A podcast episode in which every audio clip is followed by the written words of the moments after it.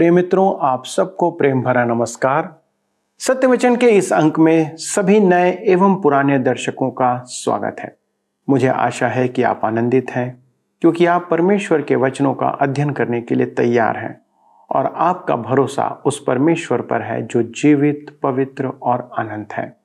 दोस्तों, उसके तुल्य कोई नहीं है, वह अतुल्य है। हम नीति वचन की समाप्ति की ओर बढ़ रहे हैं। और परमेश्वर अद्भुत भेदों को इसके द्वारा प्रकट कर रहा है। आज हम कुछ नई बातों का अर्थ जानेंगे कि वे हमसे क्या कहना चाहते हैं।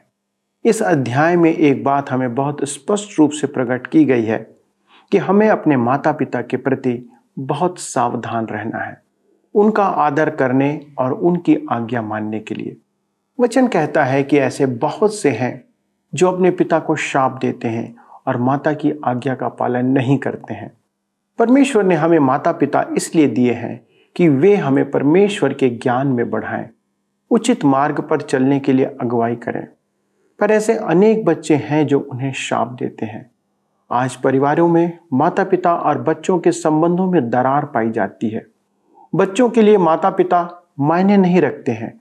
वे अपनी मर्ज़ी से चलना चाहते हैं, अपनी मर्ज़ी करना चाहते हैं। उन्हें लगता है कि वे कुछ नहीं जानते। चलिए बच्चों और माता पिता हम आगे बढ़ते हैं और परमेश्वर के वचन में गहराई से देखते हैं कि वह इस विषय में हमें क्या कहना चाहता है। प्रिय मित्रों, आइए आज हम अपने अध्ययन को नीति वचन की पुस्तक, उसके अध्याय तीस से आरंभ करें। इस अध्याय में किसी अज्ञात, समझदार के नीति वचन है, जिसका नाम आगूर था। पहला पद उसकी पारिवारिक पृष्ठभूमि को प्रकट करता है। आइए पढ़ें। नीति वचन तीस उसके एक पद। लिखा है, याके के पुत्र आगूर के प्रभावशाली वचन। उस पुरुष ने इतिएल और उक्काल से यह कहा, हम इन मनुष्यों को नहीं जानते हैं। आगूर एक अनजान भविष्यदर्शी और लेखक था। इब्रानी नामों का अपना विशेष अर्थ होता है। आगुर का अर्थ है संकलनकर्ता और याके का अर्थ है धर्मीजन। कुछ लोग इसका अनुवाद इस प्रकार भी करते हैं। धर्मी के युग संकलनकर्ता के प्रभावशाली वचन। नीति वचन तीस के चार में लिखा है, कौन स्वर्ग में चढ़कर फिर उतर आया? किसने वायु को अपनी मुट्ठी में बटोर रखा है? किसने महासागर को अपने वस्त्र में बाँध लिया है? किसने पृथ्वी के सिवानों को ठहराया है? उसका नाम क्या है? और उसके पुत्र का नाम क्या है? यदि तू जानता हो तो बता। मित्रों, यह बड़ी ही रोचक बात है कि ऐसे ही कुछ प्रश्न परमेश्वर ने अयुब से पूछे थे। इनका उत्तर देने योग्य कौन है? यहुना रचित सुसमाचार तीन अध्याय में प्रभु यीशु ने कहा था यहुना तीन उसके तेरह पद में कोई स्वर्ग पर नहीं चढ़ा, केवल वही जो स्वर्ग से उतरा, अर्थात मनुष्य का पुत्र जो स्वर्ग में है। यही कारण है कि मैं बार बार कहता हूँ कि सृजन कार्य और गगन की उत्पत्ति का एकमात्र विशेषज्ञ प्रभु यीशु है। स्पष्ट कहूँ तो हम में से किसी के पास जगत की उत्पत्ति की व्याख्या नहीं है। वैज्ञानिक विकासवाद प्रस्तावित करते हैं जिससे सिद्ध होता है कि उनके पास जगत की उत्पत्ति का उत्तर नहीं है। चाँद पर जाने का उद्देश्य यही था कि वहाँ से पत्थर लाकर जगत की उत्पत्ति के बारे में समझा जाए। उत्पत्ति की पुस्तक का प्रथम पद कहता है कि आदि में परमेश्वर ने आकाश और पृथ्वी की रचना की। यह आरंभ था और अगला पद कहता है पृथ्वी, बेडोल और सुनसान पड़ी थी और गहरे जल के ऊपर अंधियारा था तथा परमेश्वर का आत्मा जल के ऊपर मंडराता था। कुछ लोग इसे सृजन कार्य की व्याख्या मानते हैं, परंतु मेरे मित्रों, मैं नहीं मानता कि परमेश्वर ने हमें बताना उचित समझा कि उसने जगत की रचना कैसे की। मेरे विचार में पद दो प्रकट करता है कि परमेश्वर ने आकाश और पृथ्वी की रचना की और उसके बाद समय का अंतराल था। उस समय कुछ गड़बड़ हुई कि पृथ्वी बेडोल और सुनसान हो गई थी। इस विचार को त्याग दिया गया है। परंतु मैं विद्वानों के विचारों के उपरांत भी इसे स्वीकार करता हूँ। मेरा प्रतिवाद है कि परमेश्वर ने हमें आरंभिक रचना के बारे में कुछ नहीं बताया है। कोई कुछ नहीं जानता तो वैज्ञानिक भी नहीं और थियोलॉजी के विद्वान भी नहीं। अयुब की पुस्तक अड़तीस अध्याय उसके चार पद में परमेश्वर ने अयुब से पूछा था कि जब वह पृथ्वी की नींव डाल रहा था, तब वह कहाँ था? परमेश्वर सबसे यही प्रश्न पूछता है। किसी के पास उत्तर नहीं है। आगुर का प्रश्न भी बहुत ही अच्छा है। किसने वायु को अपनी मुट्ठी में बटोर रखा है? कैसा अद्भुत चित्रण है। परमेश्वर हवा को वैसे ही पकड़े रहता है, जैसे हमने हाथ में कुछ पकड़ रखा है। मनुष्य का ज्ञान तो नहीं के बराबर है। प्रभु यीशु ने कहा कि वह स्वर्ग से उतरा है और यह भी कहा, यहुना तीन अध्याय उसके आठ पद में हवा जिधर चाहती है, उधर चलती है। और तो उसका शब्द सुनता है, परंतु नहीं जानता कि वह कहाँ से आती है और किधर को जाती है। यह एक अति महान विचार है। हम नीति वचन तीस उसके पाँच पद में आगे पढ़ते हैं। लिखा है, परमेश्वर का एक एक वचन ताया हुआ है। वह अपने शरणागतों की ढाल ठहरा है। परमेश्वर के वचन जैसा शोधन अन्य किसी वस्तु से नहीं हो सकता। परमेश्वर का वचन परिशुद्ध है। यह एक चमत्कारी साबुन है। नीति वचन तीस के छह में लिखा है, उसके वचनों में कुछ मत बढ़ा, ऐसा ना हो कि वह तुझे डांटे और तू झूठा ठहरे। इस कारण हमें परमेश्वर के वचन को बड़ी सावधानी से उपयोग करना है। परमेश्वर झूठे को झूठ कहने से नहीं चूकता है। नित्य वचन तीस उसके सात से नौ पद में आगे लिखा है, मैंने तुझसे दो वर मांगे हैं, इसलिए मेरे मरने से पहले उन्हें मुझे देने से मुँह न मोड़। अर्थात, व्यर्थ और झूठी बात मुझसे दूर रख। मुझे ना तो निर्धन कर और ना धनी बना। प्रतिदिन की रोटी मुझे खिलाया कर। ऐसा ना हो कि जब मेरा पेट भर जाए, तब मैं इनकार करके कहूँ कि यह कौन है। या अपना भाग खोकर चोरी करूँ और अपने परमेश्वर का नाम अनुचित रीति से लूँ। ध्यान दीजिए, व्यर्थ और झूठी बात मुझसे दूर रख। अर्थात, मैं उन मनुष्यों के साथ संबंध नहीं रखना चाहता जो व्यर्थ की बात करते हैं, जो चापलूसी करते हैं, झूठ बोलते हैं। ऐसों के साथ रहना सांप की संगति करने जैसा है।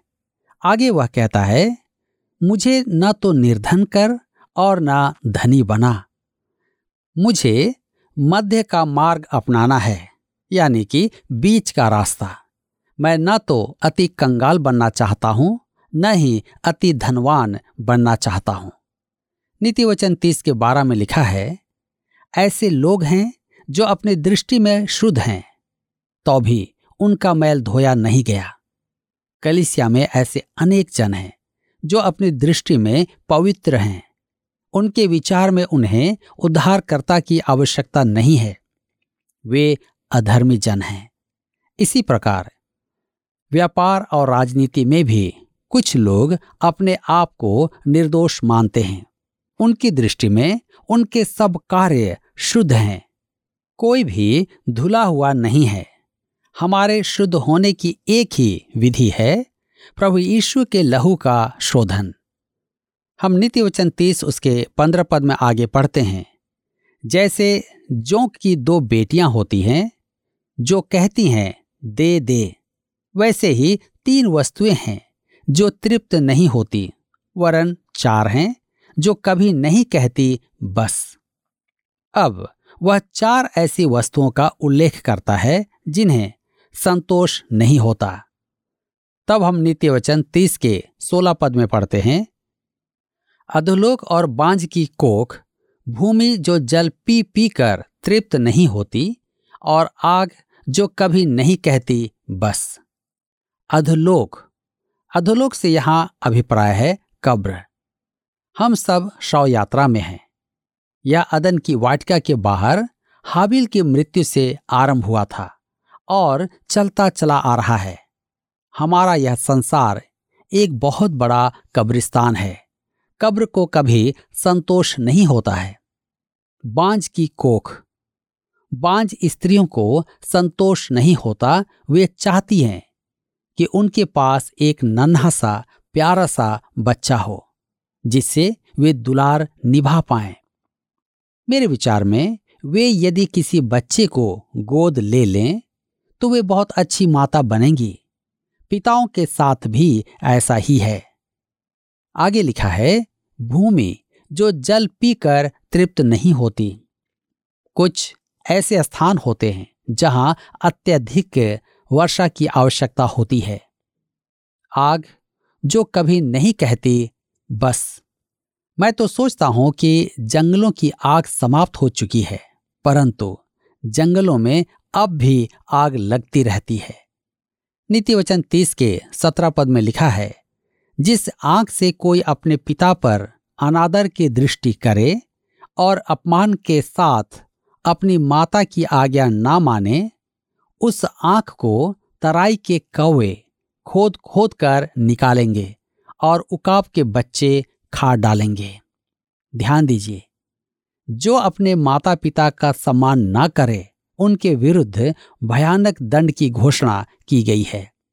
परमेश्वर उन युवाओं पर दया करे, जो विश्वासी होकर भी अपने माता पिता का आदर नहीं करते हैं। नीति वचन तीस उसके अठारह और उन्नीस पद में लिखा है, तीन बातें मेरे लिए अधिक कठिन हैं, वरन चार हैं जो मेरी समझ से परे हैं। आकाश में उका पक्षी का मार्ग, चट्टान पर सर्प की चाल, समुद्र में जहाज़ की चाल और कन्या के संग पुरुष की चाल। हम देखते हैं कि आगुर इन बातों को नहीं समझ पाया। मैं भी नहीं समझता हूँ। क्या आपने उड़ते हुए बाज को देखकर कभी सोचा है? क्या आपने कभी चट्टान पर सांप को चलते देख आश्चर्य किया है।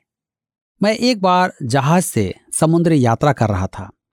मुझे आज भी अचंभा होता है कि वह महान लोहे का जहाज़ कैसे तैरता है। कन्या के संग पुरुष की चाल। आज यौन संबंधों की वृहद चर्चा है। परंतु क्या आपने कभी सोचा है कि जब एक युवक किसी युवती से भेंट करता है तो वह कितना बेचैन होता है। दोनों ही लज्जा से भरे होते हैं। आगुर कहता है कि इन बातों को समझ नहीं पाता था। मैं भी इन बातों को समझ नहीं पाता हूँ। नीति वचन तीस उसके बीस पद में लिखा है व्यविचारणी की चाल भी वैसी ही है। वह भोजन करके मुँह पोछती और कहती है, मैंने कोई अनर्थ काम नहीं किया। आज ऐसा ही हो रहा है। मनुष्य पाप में लीन है, परंतु बहस करता है कि वह पापी नहीं है। वे विचार से उत्पन्न एक बालिका का नाम पवित्रता रखा गया था। सबसे पहले तो वह पवित्र नहीं थी, क्योंकि सब बच्चे पापी स्वभाव लेकर जन्म लेते हैं। दूसरी बात, उसका नाम उसकी माता के वे विचार को नहीं बदल सकता। परमेश्वर कहता है कि वे विचार पाप है। परमेश्वर ने अपना विचार बदला नहीं है। उसने इस पीढ़ी से कोई नई बात नहीं सीखी है। वह जानता था कि हमारी पीढ़ी क्या पाप करेगी। अतः उसने नीति वचन में लिख दिया है। नीति वचन तीस उसके 21 और 22 पद में आगे लिखा है, तीन बातों के कारण पृथ्वी कांपती है। वरन चार हैं जो उससे सही नहीं जाती। दास का राजा हो जाना, मुड़ का पेट भरना। ध्यान दीजिए, दास का राजा हो जाना। यरोबाम एक दास था और इसराइल के उत्तरी राज्य का राजा बना। मूड का पेट भरना। यह उस मूड के सदृश है, जिसके विषय में प्रभु यीशु ने कहा था कि उसने नए खत्ते बनवाकर अनाज भर रखा था। समृद्धि की बहुतायत के कारण वह उत्तम भोजन खाता था, परंतु वह मूर्ख था, यह तीसरी बात है। नीति वचन तेईस उसके तेईस पद में लिखा है, घिनौने स्त्री का ब्याह जाना और दासी का अपने स्वामिन की वारिस होना। फिर से ध्यान दीजिए, घिनौने स्त्री का व्याह जाना, इसमें कुछ कहने की आवश्यकता नहीं है। हम सब जानते हैं। दासी का अपनी स्वामीन की वारिस होना। जब कोई दासी अकस्मात ही बहुत धनवान हो जाए तो उसके जैसा घमंडी दूसरा नहीं होता। अब हम चिड़ियाघर में कुछ जानवर देखेंगे। क्या आप जानते हैं कि जानवर के पास हमारे लिए संदेश है? परमेश्वर ने अपने उद्देश्यों के निमित्त उनकी रचना की है। एक उद्देश्य है कि हमें उनसे शिक्षा मिले। तो आइए पढ़ें नीति वचन तीस के चौबीस पद को। लिखा है, पृथ्वी पर चार छोटे जंतु हैं जो अत्यंत बुद्धिमान हैं। परमेश्वर कहता है कि हम प्राणी जगत से बहुत कुछ सीख सकते हैं। उनका पहला वर्ग छोटे छोटे जीवों का है। चींटी, नीति वचन तीस के पच्चीस पद में लिखा है, चींटियाँ निर्बल जाति तो हैं परंतु धूप काल में अपनी भोजन वस्तु बटोरती हैं। यहाँ जीवों के दो वर्ग हैं। पहला वर्ग परमेश्वर की और पापी के मार्ग का उदाहरण है। दूसरा वर्ग परमेश्वर की दृष्टि में पवित्र जन के जीवन का मार्ग है। चीटियाँ बुद्धिमान जीव हैं। हम उनसे शिक्षा ग्रहण कर सकते हैं। हम नीति वचन छह अध्याय उसके छह से आठ पद में देख चुके हैं। हे आलसी, चीटियों के पास जा, उनके काम पर ध्यान दे और बुद्धिमान हो। उनके न तो कोई न्यायी होता है, न प्रधान और न प्रभुता करने वाला। तो भी वे अपना आहार धूप काल में संचय करती हैं और कटनी के समय अपनी भोजन वस्तु बटोरती हैं। वे अपने से भी बड़ा अन्न का दाना उठाकर ले जाती हैं। वे हमारे लिए भविष्य की तैयारी का एक अति उत्तम उदाहरण है। कुछ विश्वासियों का मानना है कि हमें भविष्य की चिंता नहीं करनी चाहिए। हमें प्रभु यीशु पर भरोसा रखना चाहिए। मेरे मित्रों, यदि परमेश्वर ने हमें भविष्य की तैयारी के लिए साधन उपलब्ध करवाए हैं तो हमें उसे प्राप्त करना है। चाहे वह बैंक खाता हो या मकान हो या अन्य बातें। यदि संभव हो तो हमें अपने प्रियजनों के लिए भी व्यवस्था करना चाहिए। चीटी हमें यही सिखाती है। वह कटनी के समय अन्न संग्रह करके अपना जीवन बीमा करती है। मेरे प्रियो, यहाँ संदेश और भी गहरा है। मनुष्य कब्रिस्तान की तैयारी तो करता है, परंतु उससे आगे की तैयारी से चूक जाता है। इस क्षणिक जीवन के बाद अनंत जीवन होगा।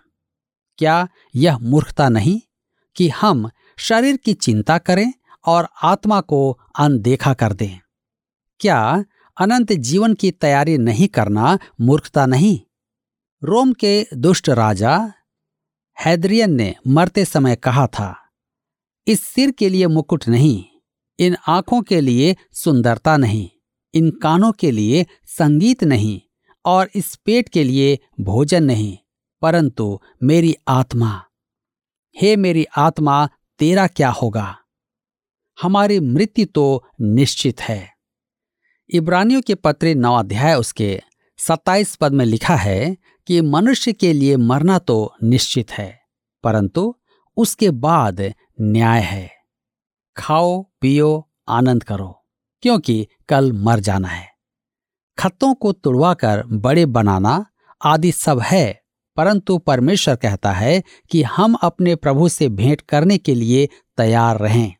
नीति वचन तीस के छब्बीस पद में लिखा है, बिज्जू शापान बलि जाती नहीं तो भी उनकी मांदे पहाड़ों पर होती हैं। बिज्जू एक छोटा जानवर है, जिसके बड़े बाल, छोटी पूंछ और गोल कान होते हैं। वे अत्यधिक दुर्बल होते हैं। वे भूमि में खोद भी नहीं सकते, अतः वे सुरक्षा के लिए चट्टानों में रहते हैं। वे लैव व्यवस्था में अशुद्ध जीव माने गए हैं। बिज्जू की नाय मनुष्य भी अशुद्ध, असहाय और बेबस है। हम पापी हैं। हमें अपनी दयनीय दशा को समझना है। दाऊद की प्रार्थना थी भजन संहिता इकसठ के दो पद में। जो चट्टान मेरे लिए ऊँची है, उस पर मुझको ले चल। हमारी यह चट्टान प्रभु यीशु की अपेक्षा अन्य कोई नहीं है। क्या आज आपकी प्रार्थना है कि आप मुझे उस चट्टान पर ले जाएँ? मेरे मित्रों, आज समय है कि हम अपने जीवन को जांचें और अपने जीवन के लिए विचार करें कि आज हम किस ओर बढ़ रहे हैं। ताकि हम अपने जीवन के लिए एक सही निर्णय ले सकें। परमेश्वर आप सबको आज के वचन के द्वारा आशीष दे। दोस्तों, नीति वचन का तीसवा अध्याय प्रभु यीशु मसीह के व्यक्तित्व को प्रकट करता है और बताता है कि केवल वह ही है जो सृष्टि का रचनाकार है। वही है जो स्वर्ग से उतरा और स्वर्ग पर चढ़ा है। आज संसार में बहुत से लोग स्वर्ग की बातें करते हैं। उसके बारे में भेदों को बताने का प्रयास करते हैं। पर केवल ईशु ही है जो स्वर्ग की बातें बता सकता है, क्योंकि वही है जो वहाँ से आया था। बाकी सब केवल अनुमान लगाते हैं या झूठ कहते हैं। संसार में केवल बाइबल ही स्वर्ग के बारे में स्पष्ट रीति से कुछ कह सकती है। जैसे कि स्वर्ग कैसा है, स्वर्ग पर कैसे जाया जा सकता है स्वर्ग पर कौन जा सकता है? और वे कौन लोग हैं जो स्वर्ग पर नहीं जा सकते, जिनके लिए वो स्थान निषेध है? दोस्तों, हम आदर में लोगों को स्वर्गवासी कहते हैं। इसमें कोई गलत बात नहीं है। पर स्वर्ग का वासी कौन होगा? यह केवल ईशु ही तय करेगा। क्योंकि बाइबल कहती है कि स्वर्ग राज्य की कुंजियाँ केवल ईशु के हाथों में है। दोस्तों, संसार के वैज्ञानिक आज भी खोज कर रहे हैं कि यह संसार कैसे निर्मित हुआ। पर अधिकांश लोग बाइबल पर विश्वास नहीं करना चाहते कि परमेश्वर ने अपने वचन से उसे रचा है। यदि हम वचन पर विश्वास कर लें तो हमें खोज करने में इतना समय और धन खर्च नहीं करना पड़ेगा। बात है वचन पर विश्वास करने की। एक बुद्धिमान मनुष्य परमेश्वर की बातों पर, उसके वचन पर विश्वास करता है। उसे सुनता है उस पर चलता है। क्या आज आप उस बुद्धिमान मनुष्य के समान परमेश्वर के वचन पर विश्वास करते हैं? उसे सुनना चाहते हैं? उस पर चलना चाहते हैं? स्वर्ग और पृथ्वी का सारा अधिकार ईशु के पास है। हमें स्वर्ग जाने के लिए केवल ईशु की शरण में आना होगा। आइए उसे धन्यवाद दें कि हम ईशु को, उस ईशु को हम जानते हैं। जिसके हाथों में स्वर्ग राज की कुंजियाँ हैं, और उस पर हम विश्वास भी करते हैं। आइए धन्यवाद के साथ प्रार्थना करें। हमारे स्वर्गीय पिता, प्रभु हम धन्यवाद देते हैं कि आपने हमें इस संसार में अकेला नहीं छोड़ा। आपने हमारी अगुवाई के लिए अपने वचन दिए, और ये वचन अद्भुत रीति से पिता, हमें हमारे सांसारिक जीवन और अनंत जीवन के विषय में सचेत करते हैं। बार बार हमें इस बात के लिए आगाह किया जाता, चेतावनी दी जाती कि हम ऐसा जीवन जिए जिससे कि हम प्रभु यीशु मसीह के साथ स्वर्ग में रहने पाए। पिता परमेश्वर, आज संसार में बहुत से ऐसे लोग हैं जो स्वर्ग जाना तो चाहते हैं, लेकिन वहाँ के अधिकारी के पास नहीं जाना चाहते। वो यीशु का तिरस्कार करते हैं। उसकी शिक्षाओं का तिरस्कार करते और यदि हम उसकी शिक्षाओं का तिरस्कार करते हैं तो एक दिन हमारा भी तिरस्कार प्रभु यीशु के द्वारा किया जाएगा। प्रभु, ये बहुत संवेदनशील शिक्षा है, जो हमारे हृदय में भय और डर उत्पन्न करती है। लेकिन पिता, हम धन्यवाद देते हैं कि आपने अपने विश्वास करने वालों के लिए सारी बातों को उपलब्ध कराया है। हमारे सभी दर्शकों के लिए आज विनती है पिता, कि यदि कोई ऐसा है जिसने अब तक प्रभु यीशु मसीह के द्वारा स्वर्ग राज्य के अधिकार को नहीं पाया, उसने ये अनुमति नहीं पाया कि वो उस स्वर्ग में जा सकता है, उसने अपने पापों की क्षमा प्राप्त नहीं किया प्रभु यीशु मसीह के लहू से तो प्रभु आज उनके लिए अवसर हो। जितने इस वचन को सुन रहे हैं, अनुग्रह करना पिता कि वे वचन के द्वारा आपके निकटता में आए और प्रभु आपके निकट आ करके आपसे विनती करें, पापों की क्षमा प्राप्त करें। क्योंकि प्रभु स्वर्ग और पृथ्वी का सारा अधिकार यीशु के पास है। स्वर्ग राज की कुंजियाँ यीशु के पास है और हम सिर्फ़ उसके द्वारा स्वर्ग राज में प्रवेश कर सकते हैं। इस सुंदर वचन के लिए, इस सुंदर शिक्षा के लिए प्रभु आपको धन्यवाद देते हैं। प्रार्थना यीशु के नाम से मांगते हैं। आमीन। दोस्तों, आज के अध्ययन के द्वारा से मैं जानता हूँ कि आपने बहुत सी नई बातों को भी सीखा होगा, जो हमें प्रभु यीशु मसीह के विषय में बताती हैं। यदि आप इस विषय में कुछ और जानना चाहते हैं तो कृपया हमारे साथ संपर्क करें फ़ोन, एसएमएस, पत्र के द्वारा। अगले प्रसारण में इस अध्ययन को हम आगे बढ़ाएँगे। तब तक उसके वचन पर बने रहें। और उसी के साथ चलते रहें। प्रभु आपको आशीष दे। उद्धार है।